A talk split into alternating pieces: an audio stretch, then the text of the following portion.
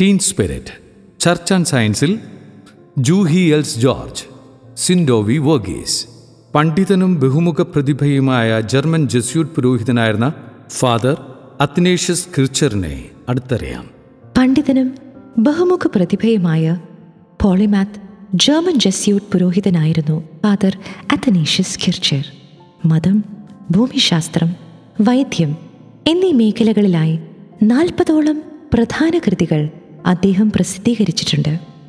പുരാതന Egyptian Coptic ഭാഷകൾ തമ്മിലുള്ള ബന്ധം അദ്ദേഹം ശരിയായി സ്ഥാപിച്ചു. ഹൈറ്റോഗ്ലിഫിക്സ് മനസ്സിലാക്കാനുള്ള ശ്രമങ്ങളുടെ ഫലമായി ചിലപ്പോഴെങ്കിലും ഈജിപ്റ്റോളജിയുടെ സ്ഥാപകനായി അദ്ദേഹത്തെ കണക്കാക്കപ്പെടുന്നുണ്ട്.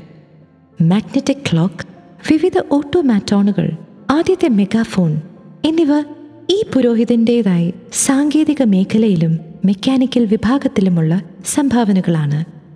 മൈക്രോസ്കോപ്പിലൂടെ ആദ്യമായി സൂക്ഷ്മാണുക്കളെ നിരീക്ഷിച്ചവരിൽ ഒരാളാണ് ദർഖിർച്ചർ ആയിരത്തി തൊള്ളായിരത്തി അൻപത്തി ആറിൽ റോമിൽ പ്ലേഗ് പടർന്നു പിടിച്ചപ്പോൾ ഫാദർ കിർച്ചർ പ്ലേഗ് ബാധിതരുടെ ശാരീരിക ദ്രവങ്ങൾ പരിശോധനയ്ക്ക് വിധേയമാക്കി.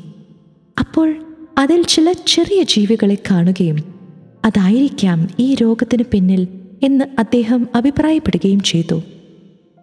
ആ സമയം വരെ ആരും കേട്ടിട്ട് പോലുമില്ലാതിരുന്ന ഒരു സിദ്ധാന്തമായിരുന്നു അത്. ഇതാണ് പിൻകാലത്ത് ആധുനിക ജേം തിയറി ഓഫ് ഇൻഫെക്ഷൻ ആയി പരിണമിച്ചത്. രോഗം പടരാതിരിക്കാനുള്ള ഹൈജനിക് നടപടികളും അദ്ദേഹം നിർദ്ദേശിച്ചു.